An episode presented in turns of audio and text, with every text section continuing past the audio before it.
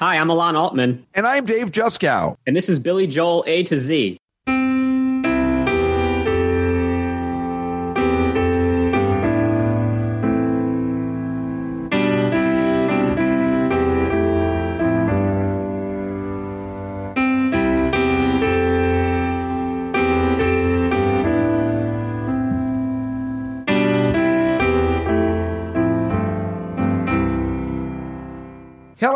everybody, and welcome to And So It Goes.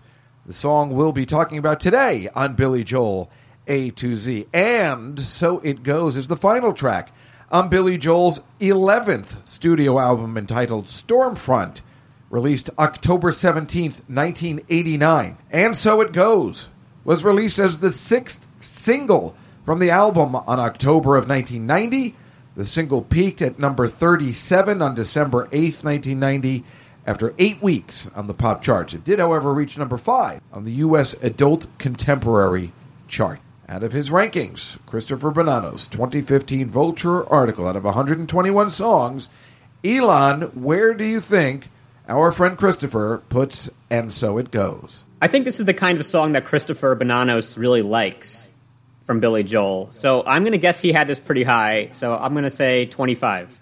I can see where you're going with that after the debacle of which was uh, an innocent man, which is number five. but no, this is a, a normal one. Um, I don't think I'd have it actually this high. I don't. He has it at 62, so you were way off. Not your fault, uh, because you were guessing. Well, if he has an innocent man high and he has what was the other one that the, the all all my life All my life, number Why wouldn't 12 you or think? 13. Right. Uh, the Newsday article by Glenn Gamboa has it at 37 out of 124. That's high. And the fan rankings have it at 27. What would you put it at, Elon? I'm more like you or even Christopher here. I think this is a middle of the road kind of song. And I my view of it was skewed because I know that Billy Joel loves this song. And I just figured, well, if Billy thinks this is one of his best songs ever, then maybe everyone else thinks the same thing too. But the more I listened to it, I couldn't really feel that it was one of my favorites. Yeah, and that's an excellent point. You're right. He does love it. I've heard him on Howard Stern talking about this. So, like when he mentions his top three, this might be in it. But that, of course, makes a lot of sense because it's a very personal song. And, you know, as we're getting into this, when you do see him play it, there's a video, and it's just him on the piano.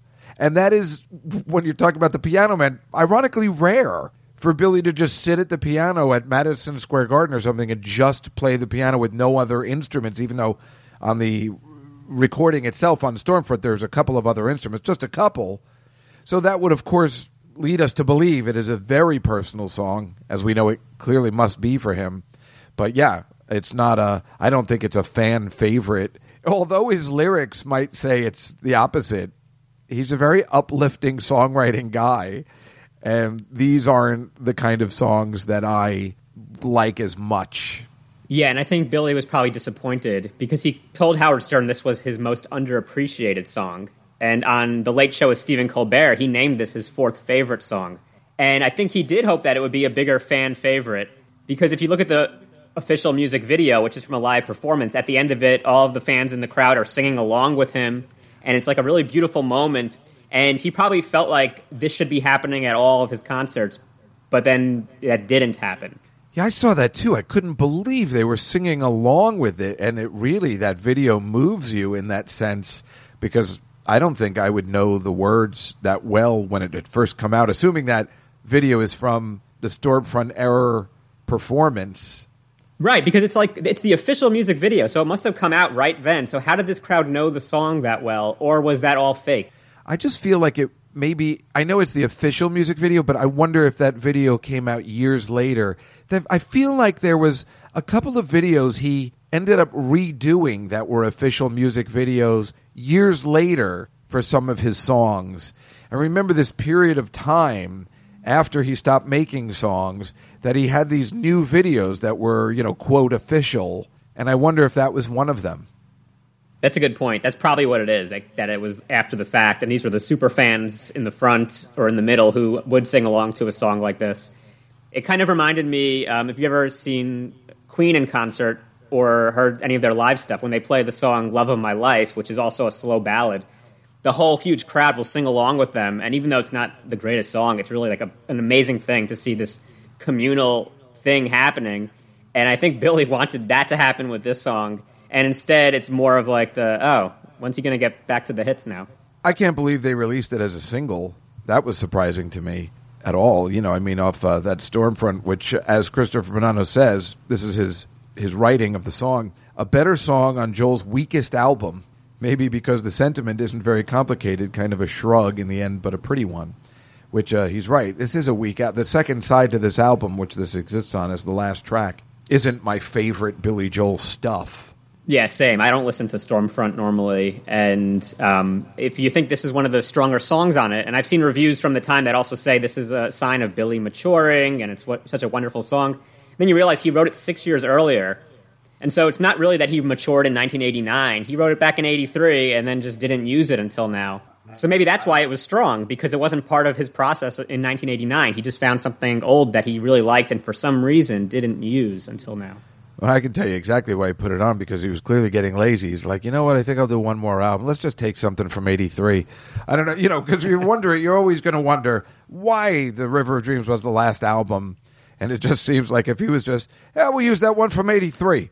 Now, of course, I have a theory, and I cannot find it anywhere online. And we, we have our friend Danny Vermont on, who is a writer for uh, Real Time with Bill Maher for many years, who was one of the hugest Billy Joel fans I know. I'm positive he is the one that told me that Billy Joel always makes his last song in case he dies or it's his last album.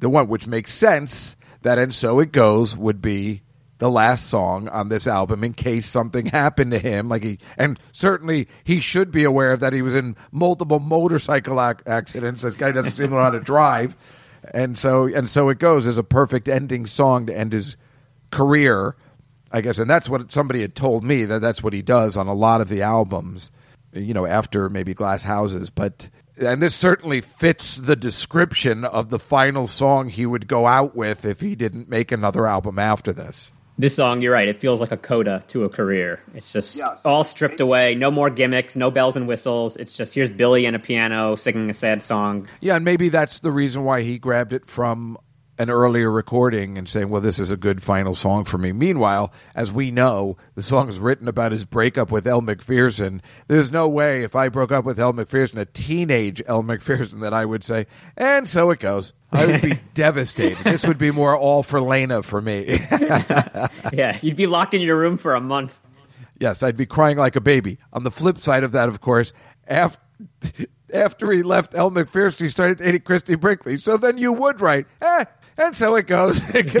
in his life, it's like a, like Seinfeld. He closes the door one week, and then another one, it's like uh, you know somebody else. It's fantastic. Yeah, I was thinking also of that Seinfeld where he it's even Stevens. Whenever he like he lost twenty dollars and he found twenty dollars, so you lose Elle Macpherson, you find Christie Brinkley. Yeah, that is definitely Billy Joel in 1983. What's interesting also about this song is that it is not in the saddest of all keys, which of course is D minor, as you may or may not know from Spinal Tap. You do know where you. I don't? knew that. I was. If you had asked me that question, what is the saddest of all keys? I would have said D minor, probably because I remember that from Spinal Tap.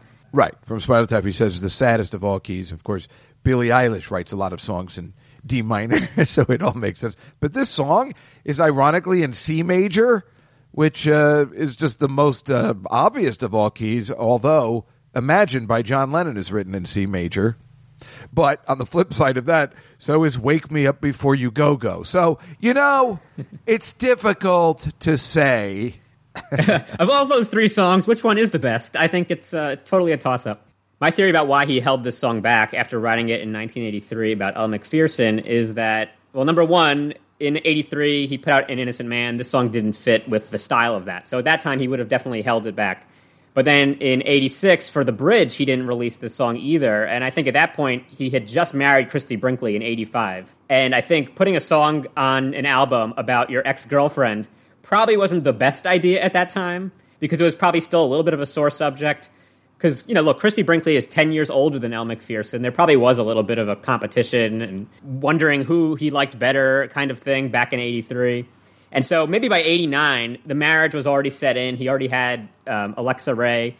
Maybe th- at this point, he said, "You know what? I could finally use this song." Yeah, and from what I've heard about Uptown Girl, which we all assumed was about Christie Brinkley, apparently it's been said it's about Elle Macpherson.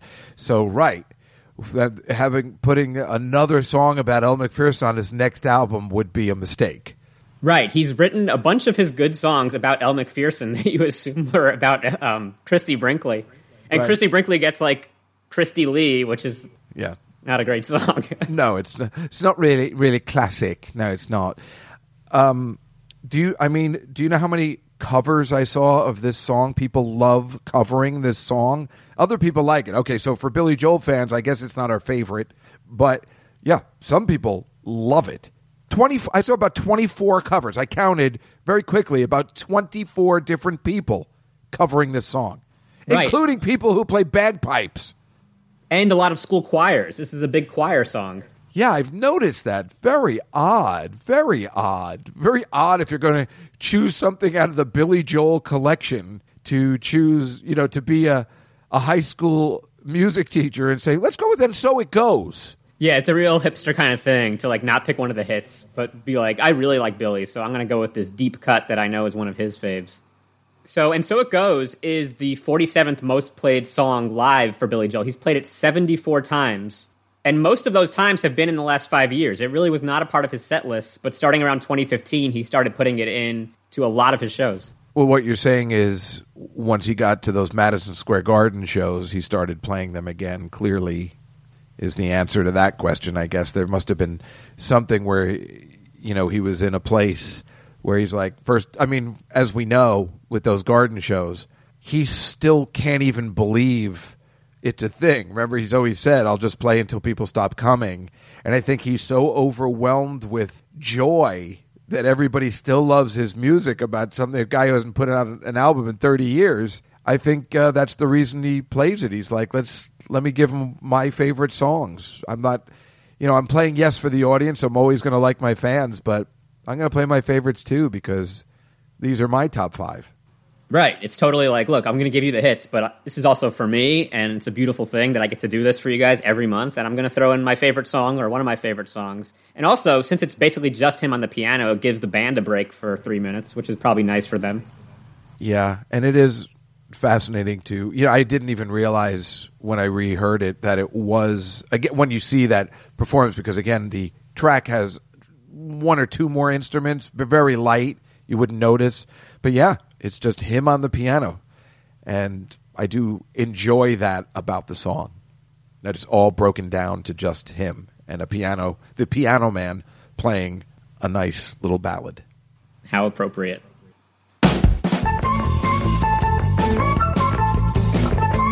Okay, Dave, it's time for the trivia portion of the show. Do you have a stumper for me? I don't know whether it's a stumper, but it's made. It's tailor made for you, being a stupid New York Yankees fan. I know you know what I'm about to say.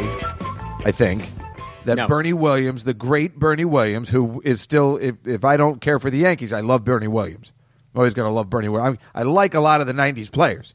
I mean, nobody doesn't like Derek Jeter. And uh, well, Some people don't like Derek Jeter. the Red Sox, right? If you're a Red Sox, right? But I mean, I always, you know, he. Let's face it, he's he's a really good baseball player. You know, I don't like Tom Brady, but let's face it, I mean, guy's unbelievable. But Bernie Williams was always the best. Paul O'Neill and uh, you know those '90s guys. Bernie Williams is an amazing guitar player, and he covered this song. Now you knew that, right? I did not know that. Really? Oh, so that could have. Damn it! That should have been. That could have been the question. So, on it after he did this song on what this album in 2005, where he co- he's a jazz uh, guitarist, he covered this song, you know, and so it goes. On his next album, he hilariously covered "Take Me Out to the Ball Game," which legendary Yankee star did this song feature, and it is not Megan Thee Stallion. So another Yankee player was featured on. I didn't say player; I said Yankee legend. Okay, Another Yankee legend was featured on Bernie Williams' version of And So It Goes. No, no. Take me out to the ball game Okay. on the next album. Okay, so a, a non player Yankee legend sang with Bernie Williams on Take Me Out to the Ball Game? I didn't say he sung. I said he was featured, as the kids say. Okay. um, is it Rudy Giuliani?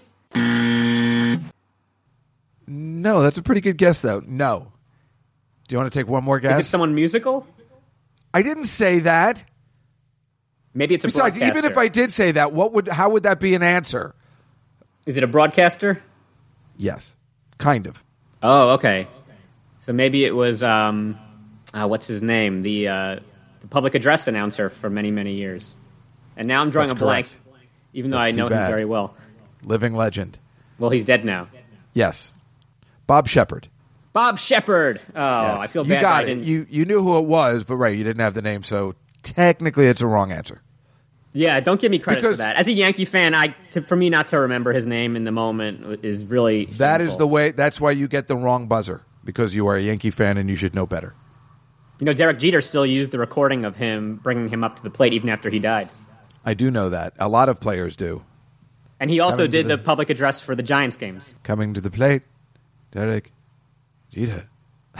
I like how he would say Tiki Barber's name, Tiki Baba. Do you have one for me? I do. So you mentioned earlier there are a lot of covers of this song, and one of the covers was actually on the show American Idol. In its seventh or eighth season, the contestant David Archuleta sang this song in the top three because it was chosen for him by one of the judges. Which judge chose this song for David Archuleta to sing? I watched that entire season. That was one I watched because I believe the winner was David Cook. That's right. and it was between David Cook and David Archuleta, who was like a child. And let's see, the judges were, I think it was still Simon, uh, the uh, the bass player guy, Randy Jackson. and right, Randy Jackson from the Jackson Five. well, a different Randy Jackson. Yeah, I know, but I like saying it from Trading Places. And uh, who's the girl? Oh, Paul Abdul. yeah. I'm going to say it was Randy Jackson. Wrong. Damn, Simon. That would have been my guess. That Simon would like. It was kind of song, Paula but it was Abdul. Paula Abdul. Really? Where would she get that? And where would she come up with? That? I mean, uh, actually, I was going to say no offense to Paul Abdul, but I, yeah, offense to Paul Abdul. Where's she coming up with a deep Billy Joel cut? She said she thought that David Archuleta would have a really great timbre to his voice, and this song would really be in his wheelhouse. Well, she's an idiot because he lost. What's funny is that he was 17 when he did this, so singing about a 19 year old Elle Macpherson was an older woman. Wow, that's unbelievable. Yeah, the that guy did an amazing song. What got him to the finals? He did a, a version of Imagine, also in the key of C major. Interestingly, and that's what kind of got him the finals. But that David Cook, uh, that was, he was a very strange choice, but he was never in the bottom three that whole season. And of course, as we could look at that or The Voice, nobody remembers anyone. Well, I think was in no third place cares. Katharine McPhee, and she's got a career for herself. Oh yeah, no, no, no, you, no, Catherine. Mc, oh, that se- no, that season. I don't think she was on that season, but maybe she was. But no, there are plenty of people that haven't won that have done okay, like Jennifer Hudson or uh, She Chris didn't win; she lost and did okay. That's what. Well, that's what I said. They haven't won and did okay, but um, yeah, I feel like that was the season with Taylor Hicks. Catherine and Taylor. The winner of American Idol Season 5 is.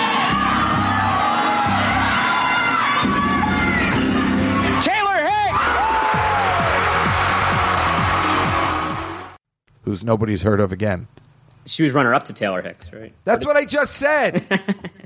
what, where am, what am I not making clear? Look, I'm trying to explain to you Yeah, that I right. knew Season everything five, about. American Idol up until season nine, and then I gave up. I watched I watched Katharine McPhee on the show Smash on NBC. I watched Katharine McPhee on, oh damn, what's that CBS show uh, where they're all smart and intelligent and they Young crimes? Sheldon. No, not young Sheldon. No, it's a bunch of young Sheldons. And Paige, well, Paige isn't like us. She's normal and translates the world for us while we help her understand her genius son. Together, we are Scorpion. and they solve crimes. I watched it for a long time. I like her, and she married a guy even older than me. So There I is still her. hope, Dave. There is still hope. She married David Foster, the legendary songwriter. so our good friend Weird Al Yankovic did a pretty good parody of "And So It Goes." Well, this one makes sense. I mean, a lot of people have been doing covers of it. Right, and he's no different. His parody is called "Anchovy Rolls." Oh boy. You know, the food item. Those anchovy No, rolls. I'm not familiar with it. Uh, what? A food item? This is just like you may be right. I'll sing you a little bit. Please. And all the restaurants are closed. And my cupboard is wiped clean. Anchovy rolls are really gross. But all I have to eat at home. Hey now. That was the ending was awful. I mean, you were right there, and then the ending was all I have to eat at home. I mean, that just weren't we just talking about that with the song we did last week? That nothing rhymed. Oh, yeah. Well, I rhymed home with gross. And clo- they have the, the O sound, so I thought it still kind of works. Okay, all right, uh, whatever. What, if you want to go there and end the podcast on that, then that's fine with me. If you want nobody to come back next week, We'll send a letter to Weird Al and say, you should have found a better rhyme there. well, folks, that was And So It Goes. If you like our podcast, be sure to leave us a nice review. We release new episodes every Tuesday and Thursday, so make sure you hit subscribe so you never miss a single song. Follow us on social media at Billy Joel A to Z and give us some feedback. Is this a top five Billy Joel song or is Billy wrong? Do you think Christie Brinkley is the reason it went unreleased for six years? Until next time, I'm Alon Altman, I'm Dave Juskow. and this is Billy Joel A to Z.